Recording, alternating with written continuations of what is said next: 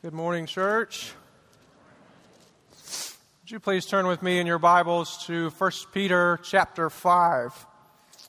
We'll be looking at verses 6 through 14 this morning. As you no doubt know by now, um, on Friday morning, George's father passed away. He's spending his first Lord's Day with Jesus today. And I get the privilege of filling in for him. Um, George will pick up that passage listed in your bulletin with Zephaniah next week when he returns to the pulpit. Uh, this morning, when I was leaving the house, I went up to my five year old and I said, Hey, buddy, guess who gets to, guess who's preaching this morning? He said, I get to preach? uh, probably would have been more fun for you, but got me today in 1 Peter chapter 5. I want to give you a little bit of background for the book of 1 Peter to orient you as we dig into this passage. Peter was writing to a group of Christians who had been dispersed over the region of modern day Turkey, and they were being increasingly persecuted for uh, their faith. Much of the tenets of the Christian faith came at odds with the Roman Empire, and so they found themselves being marginalized and scoffed at, mocked, Christian was a uh, derogatory term in those days. And uh, though we have um, a great amount of religious freedom relative to the rest of the world here in the West, uh, increasingly it is becoming the case that we are seeing our own biblical beliefs become scoffed at and mocked and criticized by our culture as antiquated, narrow, bigoted behind the times, any number of different things. And so we have that, at least, in common with the original readers of this letter. And so it should be of great interest to us what Peter has to say, especially here at the end of his letter, to these Christians about how they ought to live, how they ought to conduct themselves in order to continue to faithfully follow Jesus. The question, really, that we ought to be asking ourselves from this text this morning is how can I stand firm in my faith and faithfully follow Jesus in a world that will persecute me for it? Let's go to the text and see. 1 Peter chapter 5 starting in verse 6.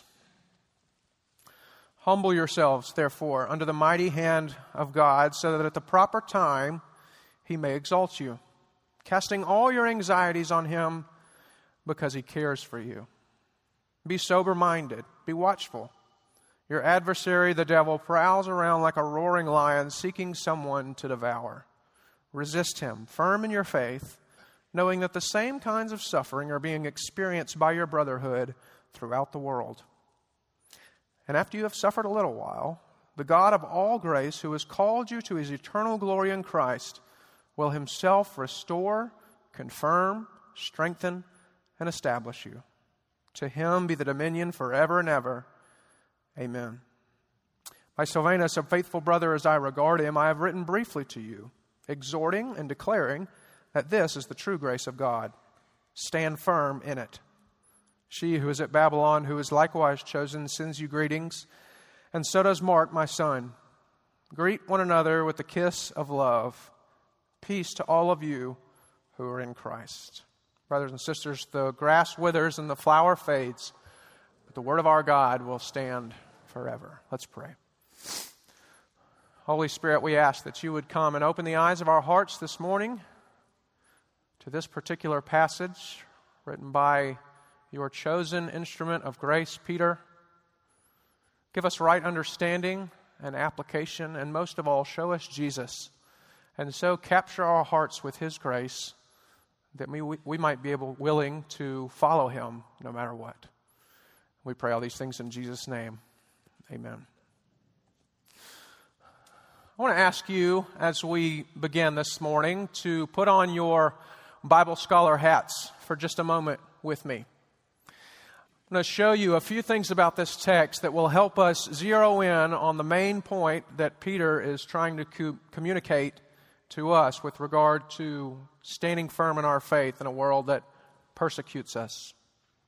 The first thing you should know is that, with the exception of three paragraphs in this letter, every single paragraph begins with a command.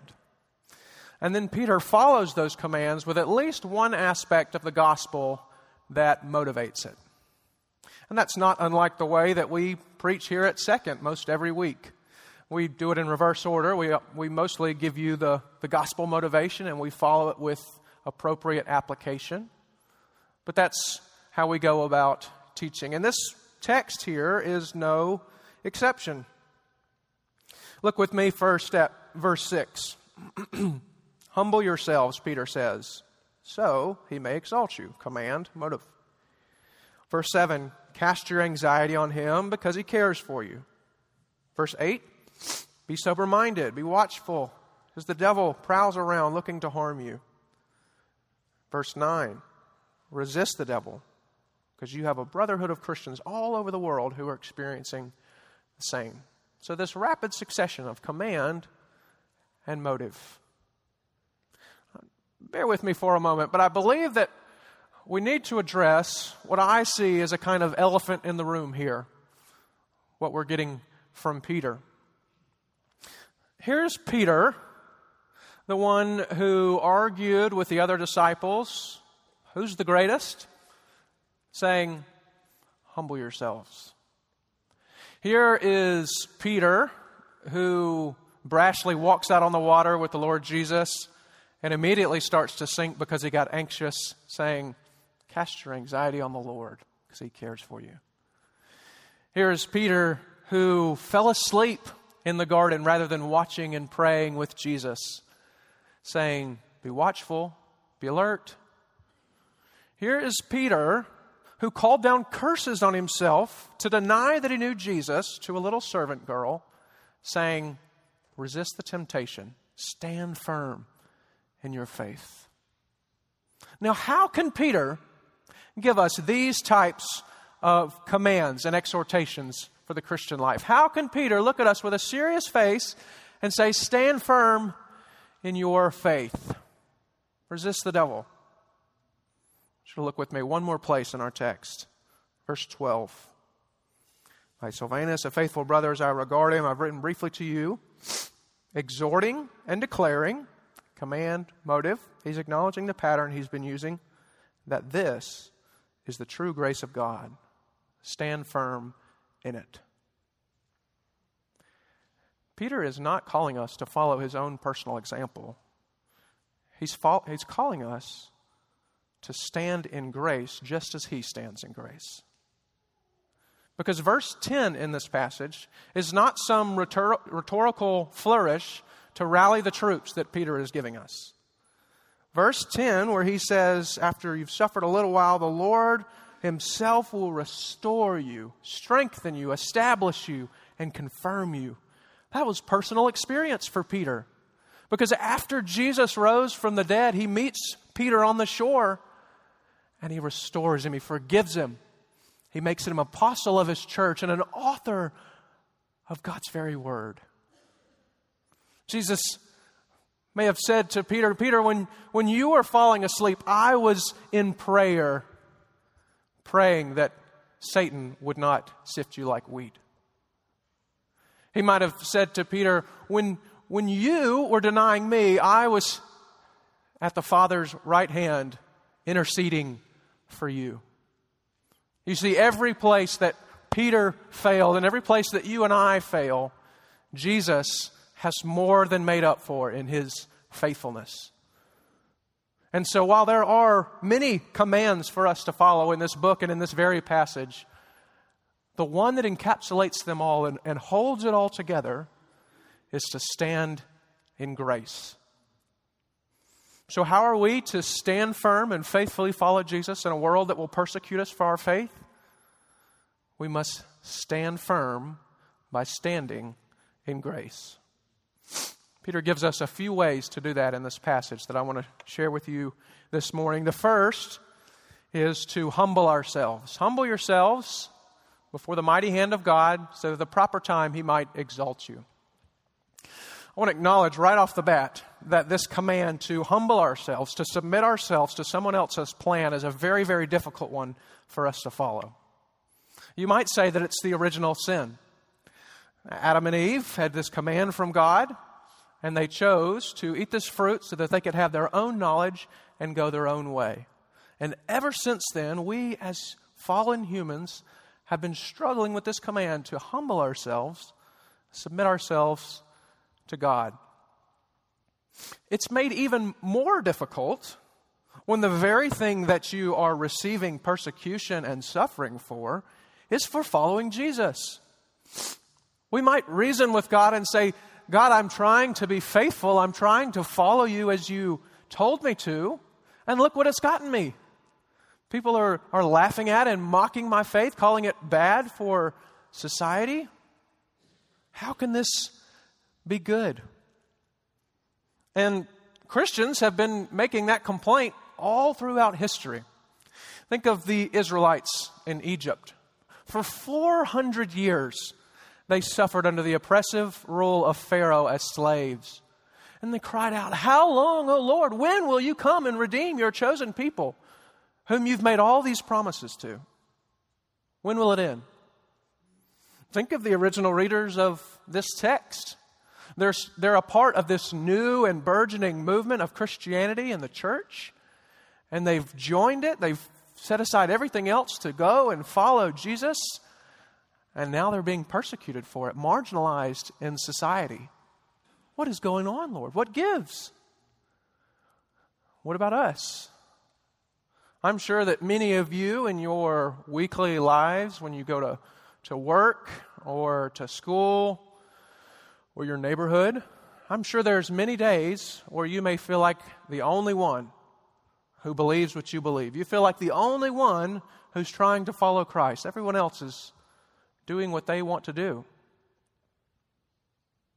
So, what is it, Lord? What are we to do?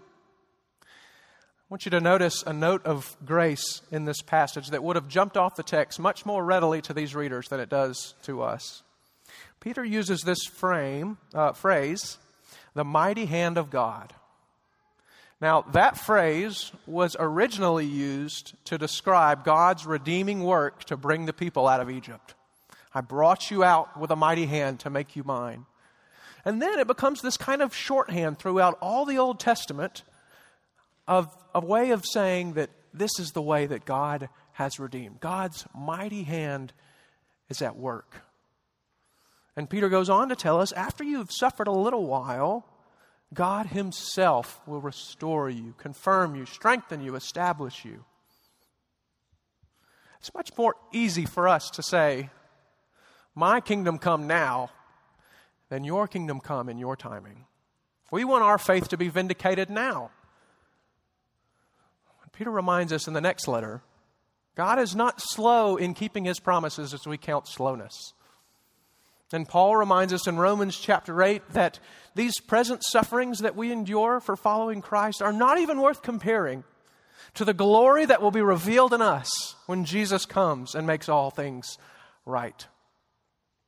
You see, the unique advantage that we have as Christians, different from anybody else in the world, is that we know the end. God has given us a glimpse of what is to come. And it may not come in our timing that we would like, but it is coming. It's a living hope, Peter has said earlier in this letter. A living hope. And so when we look at our, our city and we, we notice all the, the brokenness and all of the things that seem too great for us to do anything about. We can cast our mind's eye forward to the day when the sun will be no more because God Himself will be our light and justice and mercy and peace will dwell in perfect unity. When we see ourselves at odds with each other in constant conflict and polarized by different ideologies, we can look forward to the day when every tribe and tongue and nation will be worshiping in front of the throne, saying, Worthy is our God to receive honor and glory and blessing. And we will all agree that He is worth it and it was true and will be vindicated. That's the hope we have as Christians. We don't suffer without a certain future hope to hold on to. This is the grace that Peter is calling us to stand in, stand firm in that grace. Another way that Peter calls us to stand in grace and so faithfully follow Jesus is to cast our anxiety on the Lord. This comes directly on the heels of the previous verse. And so Peter uses the grammar here to show us that while these oppressive nations like Rome were using their might to oppress and persecute, God uses his mighty hand to provide for his people. He says, Cast your anxieties on me because I care for you. Notice the, the imagery that we get from that word to cast. When you've been carrying a, a heavy bag for a long hike or a long trip, and you get to the end of it and you can finally set it down and you just cast it on the bed of the hotel and you just feel the weight of it come off and you feel so relieved. This is what God is calling us to do with our anxieties with Him. Cast it, cast the full weight of your anxiety on me. A few weeks ago, I was uh, hiking uh, a mountain with my family. This was a a normal person mountain, not a Dan Burns mountain. Very small mountain. And so we're ascending to the top, and as we go along, when we would hit steeper parts in the trail, my two year old would turn and say, Daddy shoulders, Daddy shoulders. So I'd hoist him up on my shoulders, and he would just collapse on my neck, and it still hurts. And so I'd carry him up the steep part of the trail.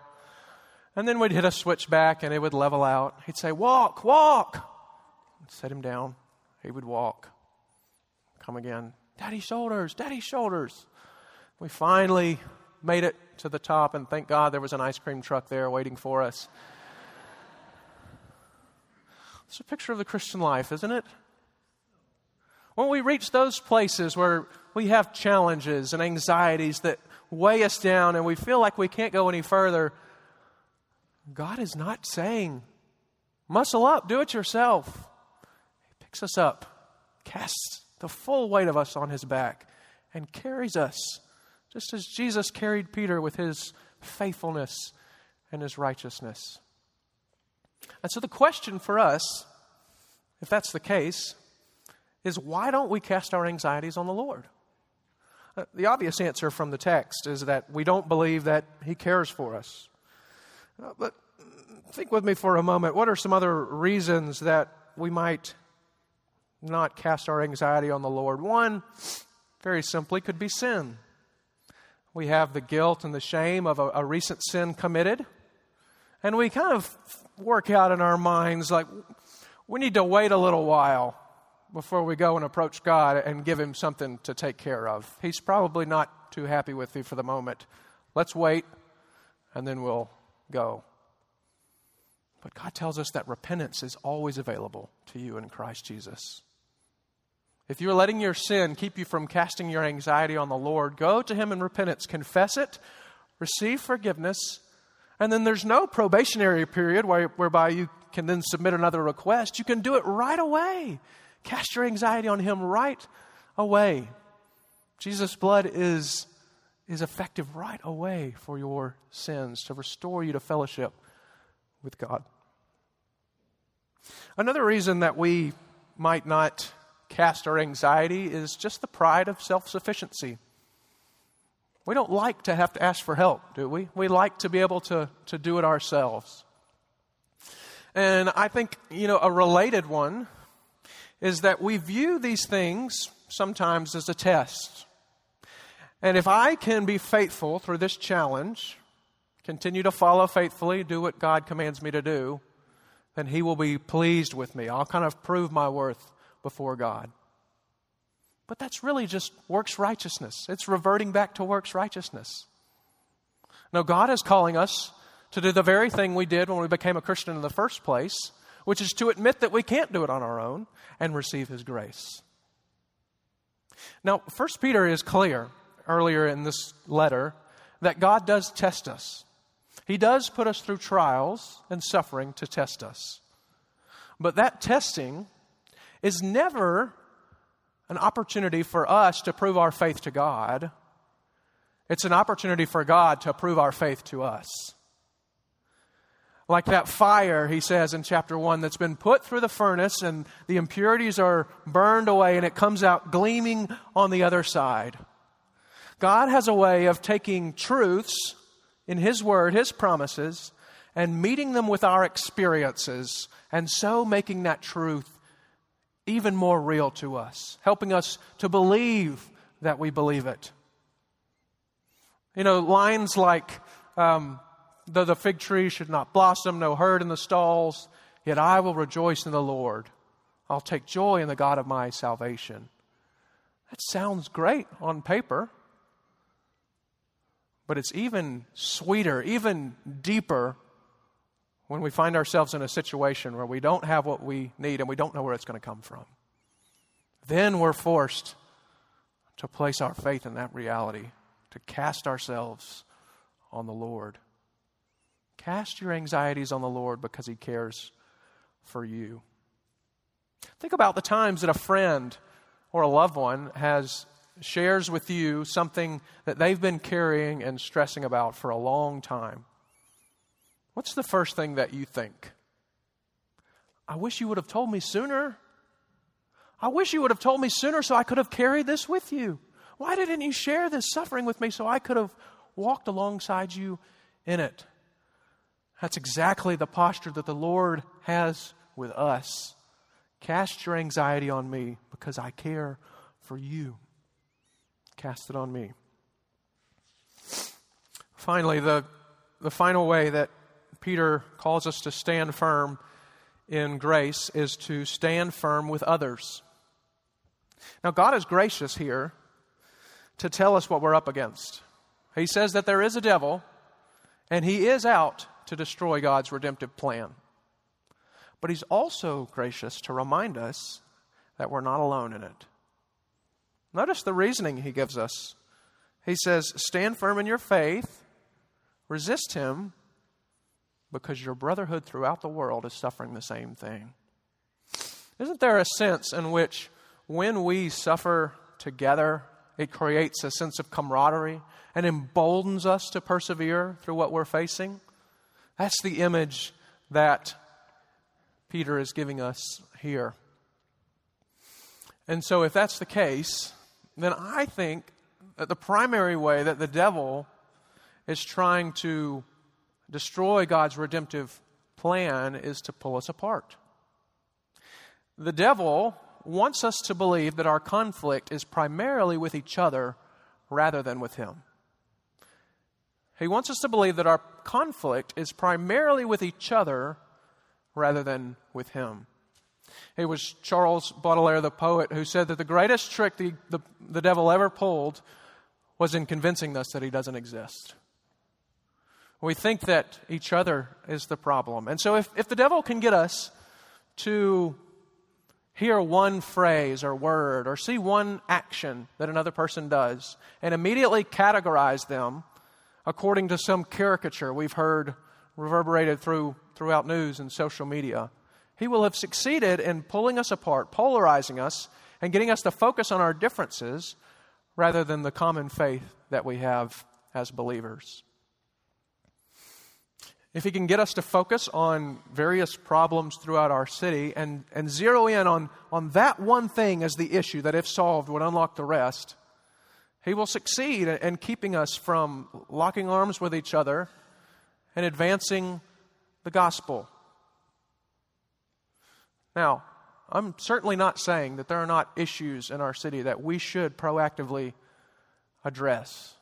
We have poverty issues, we have education issues, racial conflict, government, law enforcement, all kinds of problems in our city. But none of those, in and of itself, is the root of the problem. The root of the problem is always sin and the devil working against God's plan. And so, if the root of the, the problem is a spiritual one, then the solution is a God solution. And so, rather than fight with each other and disagree about what we should even do in the first place. We should first pray, Your kingdom come on earth as it is in heaven, and lock arms with each other to get to work in the various places that God has called us to put things right again in His power. Where are you at work, God, to restore these things to this image you've given me? And how can I join you in that work? I, uh, a few months ago, read about a phenomenon uh, that I'd never heard of that um, apparently often happens to astronauts when they go into outer space. It's called the overview effect. And the astronauts will ascend into outer space and they will reach the point when you can look back and you can look at the entire Earth all at once. And we've seen those pictures, right? They'll look back at the world. They say two things generally happen to astronauts when they, when they see that. One, they are overcome with grief. Some of them weep. And when they've interviewed some of these astronauts, they have explained the reason why is that for the first time I could see it all just in one place, all the brokenness, all that is wrong with the world, and I was just overcome by the magnitude of it. What can we do about this? Made them feel very, very small. The second thing that tends to happen to them is that when they return to earth, they have this renewed conviction for whatever purpose or cause or mission they are passionate about. And they go about it with renewed vigor. I think that's what Peter is doing for us here. He's giving us an overview effect. He's saying the world is broken. You will experience suffering and persecution on account of following Jesus. These things are true. That is a fact. But I also want to tell you that this is the true grace of God. God is at work. And at the same time that you see all the brokenness going on, you may also see my grace at work to redeem it all. Peter writes, To him be the dominion forever and ever. So, however much the devil might war against his plan, God will be the Lord and King of that earth. And will one day, after our short time of suffering, himself restore and strengthen and confirm and establish us. Until that day, let's stand in grace and so stand firm and follow Jesus. Let's pray. Lord Jesus, would you take your grace, drive it down deep into our hearts, that we might, with renewed conviction and renewed gratefulness for all that you've done for us, go about our unique callings this week for your glory. We ask all this in Jesus' name. Amen.